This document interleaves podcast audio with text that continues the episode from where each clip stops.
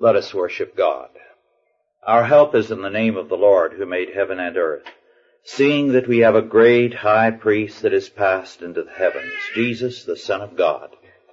Let us therefore come boldly unto the throne of grace that we may obtain mercy and find grace to help in time of need. Let us pray. All glory, honor, and praise be unto thee, God the Father, God the Son, and God the Holy Ghost. We rejoice, O Lord, in thy mercy, in thy grace, and in thy government. And we come to thee giving thanks that because thou art on the throne, we have the assurance of victory. We have the promise that thou wilt ever be with us, thou wilt never leave us nor forsake us, so that we may boldly say, the Lord is my helper. I shall not fear what man may do unto me. Bless us and strengthen us this day and always in thy service, we beseech thee in Christ's name. Amen. Our scripture this morning is from Leviticus 7 verses 22 through 27. Our subject, fat and blood, God's claim on us. Fat and blood, God's claim on us, Leviticus 7, 22 through 27. And the Lord spake unto Moses, saying, Speak unto the children of Israel, saying, Ye shall eat no manner of fat of ox, or of sheep, or of goat. And the fat of the beast that dieth of itself, and the fat of that which is torn with beasts, may be used in any other use, but he shall in no wise eat of it. For whatsoever eateth the fat of the beast, of which men offer an offering made by fire unto the Lord, even the soul that eateth it shall be cut off from his people. Moreover, ye shall eat no manner of blood, whether it be of fowl or of beast, in any of your dwellings. Whatsoever soul it be that eateth any manner of blood, even that soul shall be cut off from his people. These verses are very commonly overlooked by the church in our time. Even as Leviticus is overlooked, so too are these verses, especially so. But this passage, as so many that we have considered, begins, The Lord spake unto Moses, saying, Speak unto the children of Israel, unto the people. This is repeated throughout Leviticus. It is not a book for priests only, but for every believer. Faith is more than a matter of affirmation. It is a life lived in faithfulness to the details of God's way.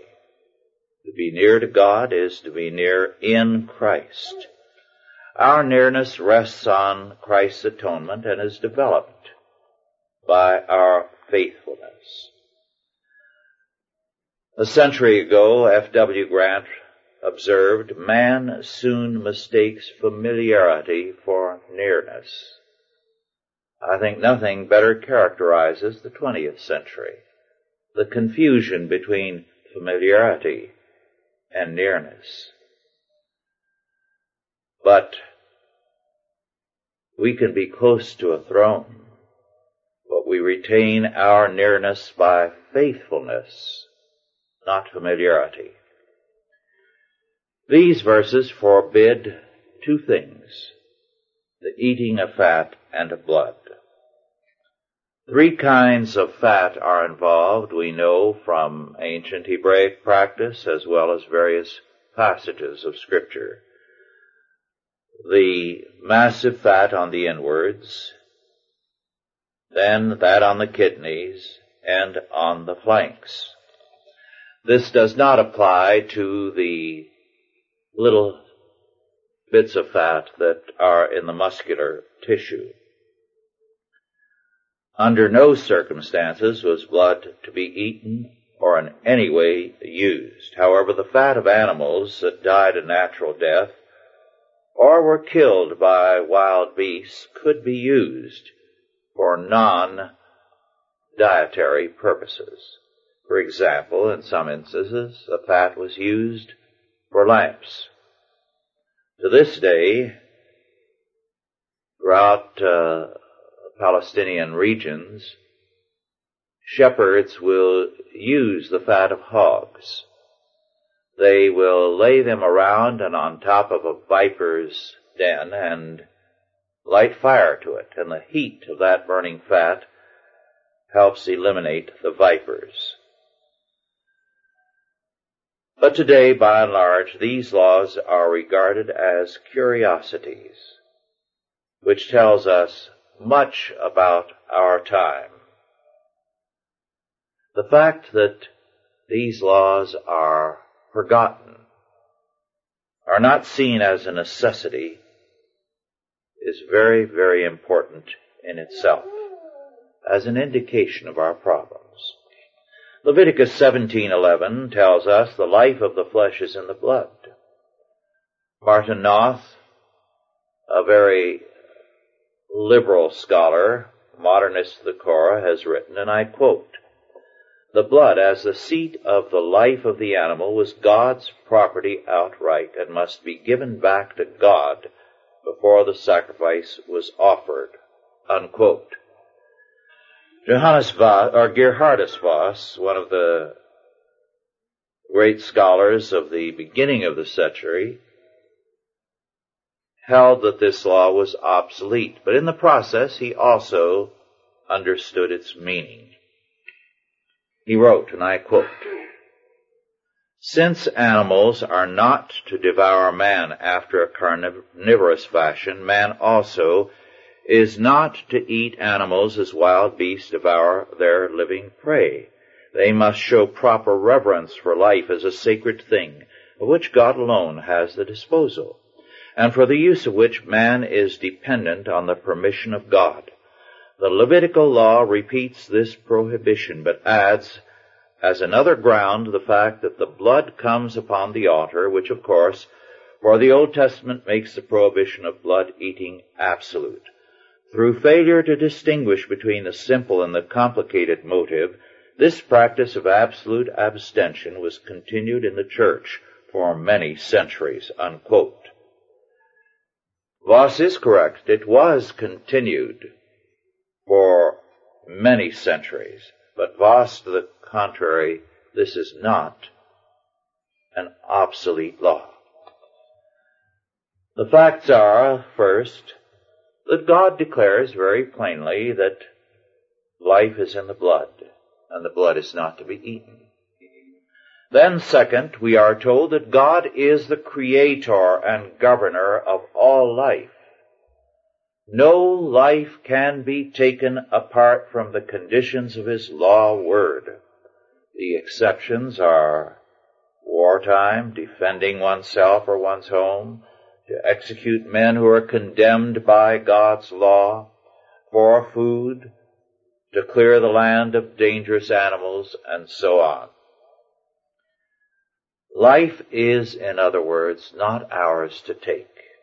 It belongs to God, our life included.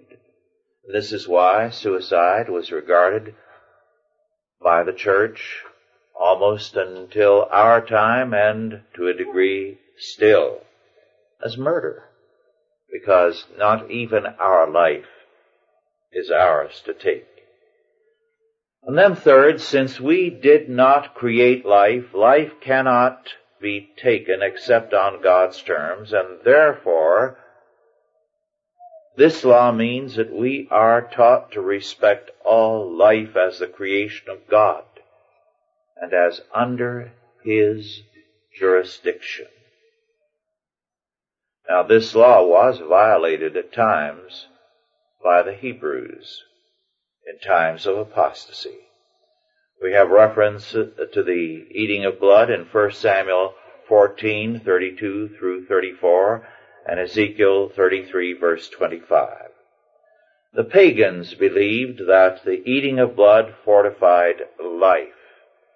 It supposedly led to ecstasy and communion with the gods. To this day, there are cults in Islam that take a living animal, tear it apart, and devour it while it is still warm in order to get the blood. But we are told here that for any use of blood, there is excommunication in Israel in terms of God's law and for us as His covenant people. Life as the gift and property of God is as much His now as it was in the days of Moses. We are no less bound to show reverence for the fact of life as was Israel. This is still God's law. The modern callousness in the taking of life is an aspect of the zeal to play God.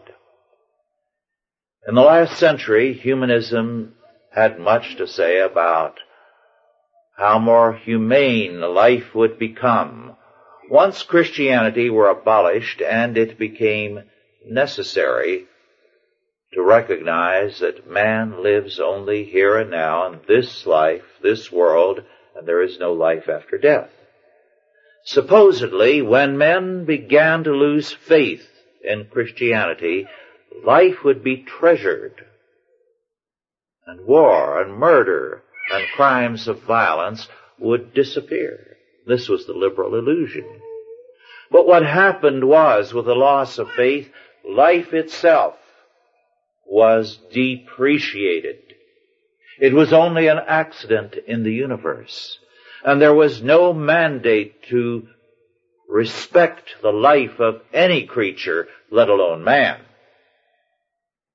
So, if you disliked another man, that was grounds for eliminating him politically, as a state, and personally in terms of personal wrath and hatred.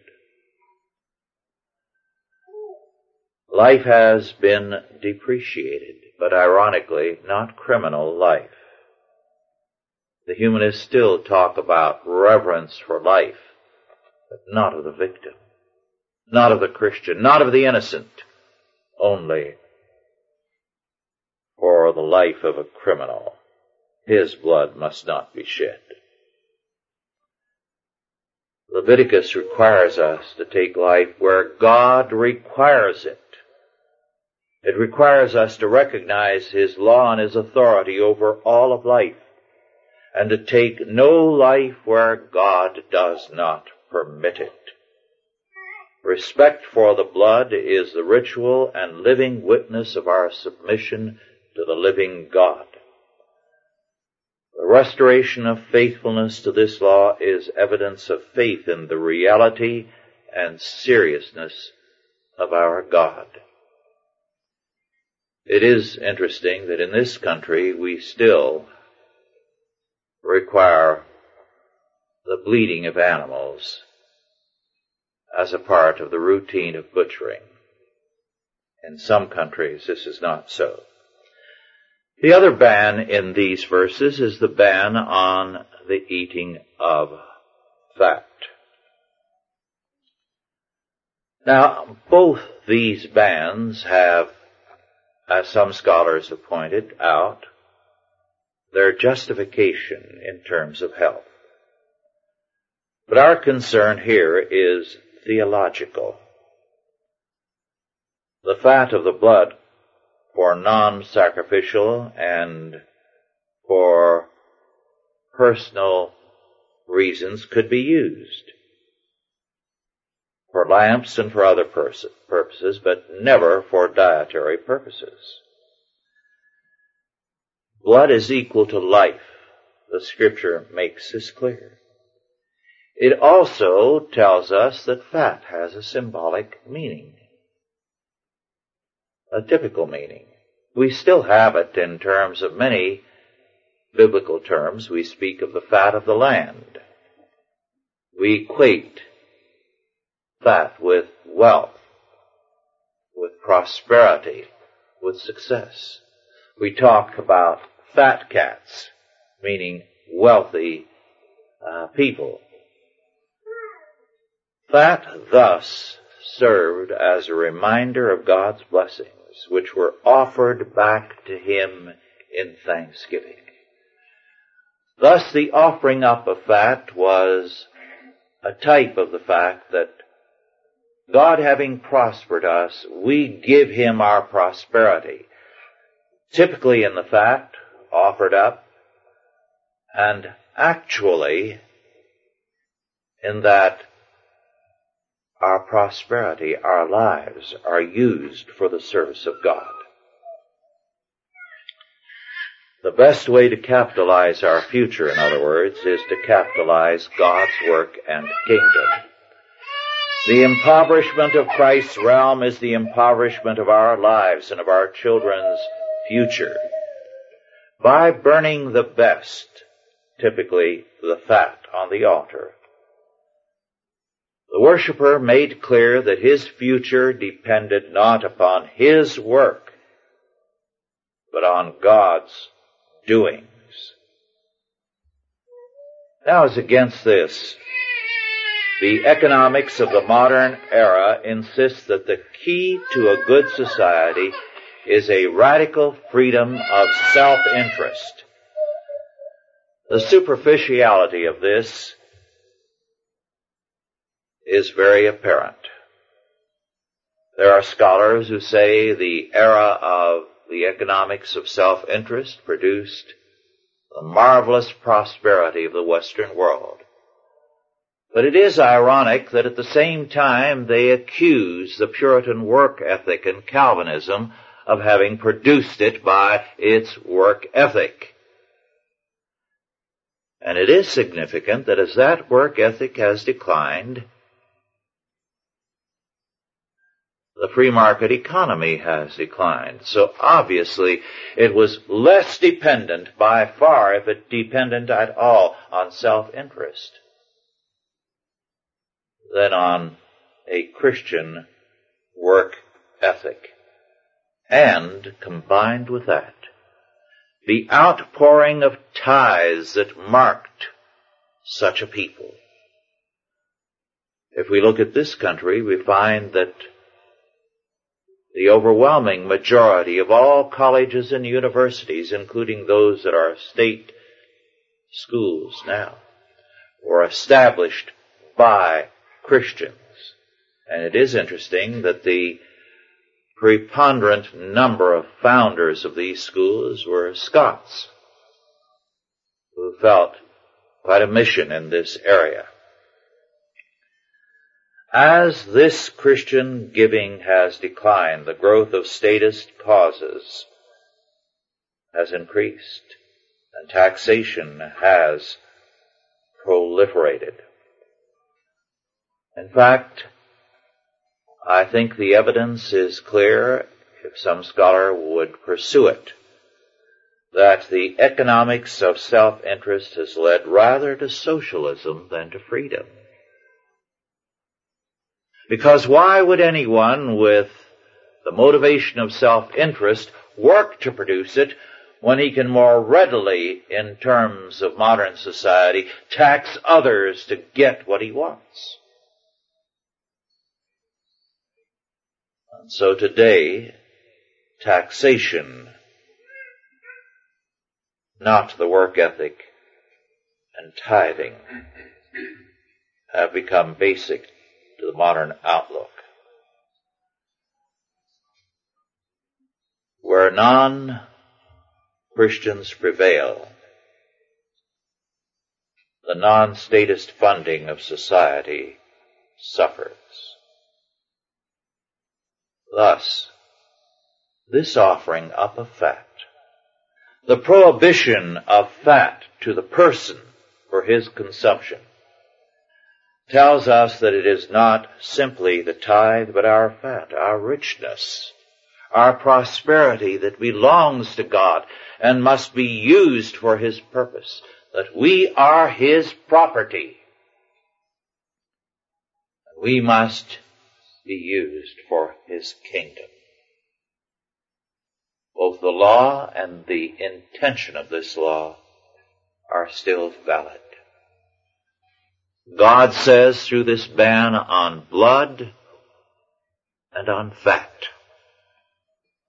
that He has a claim on our life and our prosperity.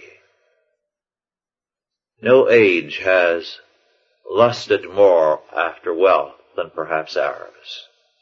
What was once the lust of a segment at the top of society is now the lust of a vast majority of the people to get rich quick.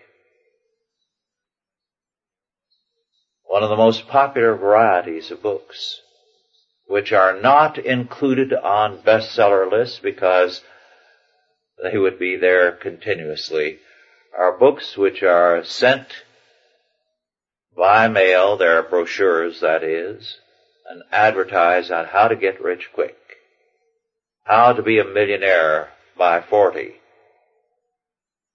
How to get rich through learning how to invest.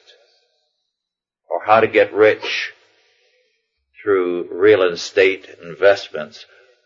And one book advertised without using any money. This type of book has been enormously successful. Men want every means to success and wealth except work. I believe it is because both this law and its meaning have been treated as mere curiosities. But in a world such as that of Moses, where fat and blood were prized by all the pagans. Blood as a means of gaining power, of life, and of showing your power over others by shedding their blood, and fat as a means of showing you lived high. What the Hebrews were taught was to God belongs the glory and the best in our lives. It is significant that both in Europe and in this country, during the height of the hippie movement, there were examples of drinking blood. Instinctively, these people recognized its meaning. They are consummate anti-God acts and attempts to affirm their independence of God's order. The affirmation of God's order thus is commanded in these verses. And the fact that God has a claim on our life and prosperity. Let us pray.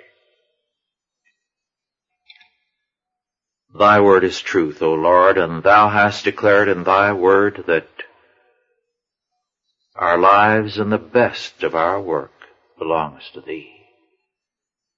Give us grace to recognize that it is thy direction that must govern us. That our health is of thee, not of our prospering not of our planning. Give us grace, therefore, to seek day by day to place our lives wholly under Thee and to seek to serve Thee and to prosper Thy kingdom and to be blessed because we are Thine. Grant us this, we beseech Thee in Christ's name, Amen. Yes, John. Uh, um, the the laws in the Old Testament are all essentially reducible to the Ten Commandments or the Decalogue.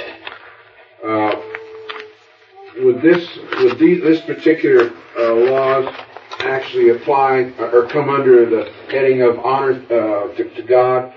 Uh, can they would they fall is would they fall into that category of, of of laws that honor God, specifically honor God? A lot of the commandments, yes. Adultery or theft or what have you. A lot of the commandments could uh, be classified in more than one ways because they're interrelated, but certainly this says, Thou shalt have no other gods before me, beginning with yourself. Any other questions or comments? Yes. It's interesting you brought up the uh, humanists. It's interesting that there's actually more experiments with human beings today than there's ever been. Mm-hmm. And many of them very painful. Yes, not only with human beings, but unborn babies, uh, aborted babies, uh,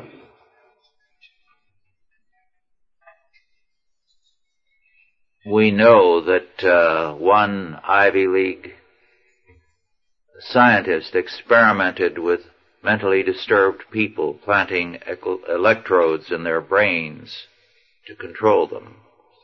This was written up as far back as the 50s in Life magazine. And it was obvious it was not new then because some of the pictures shown of that particular scientist indicated he was younger than he was at that time.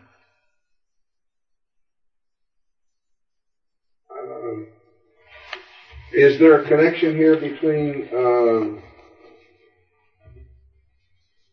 by extension, is there also a, a, a connection with so far as using animals for experimental purposes and things? Uh, that's a very interesting question. It certainly forbids the callous use of life. If the experiment is a valid one, yes.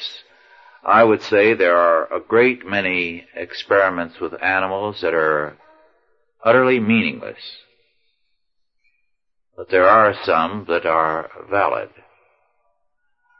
I know that at some colleges and universities when I was a student, there were a great many experimental animals for students who had no intention of going into medicine to conduct experiments with. It was just one way of showing how advanced they were. I know that one uh, of my professors, a professor of philosophy, his wife was arrested for the uh, callous use of experimental animals. And it was not by people who were uh, comparable to those today who are unduly uh, given to overrating animal life. I remember interviewing a young female physician in a hospital and the interview, uh, I, I didn't do too well in the interview because my eye kept straying over her head, up on the wall. Nail, uh, shoved onto a nail was a dead monkey. Yes. All too often, modern scientists have been radically callous to all life, while pretending to be the champions of life with their work. Any other questions or comments? Well, if not, let us bow our heads in prayer.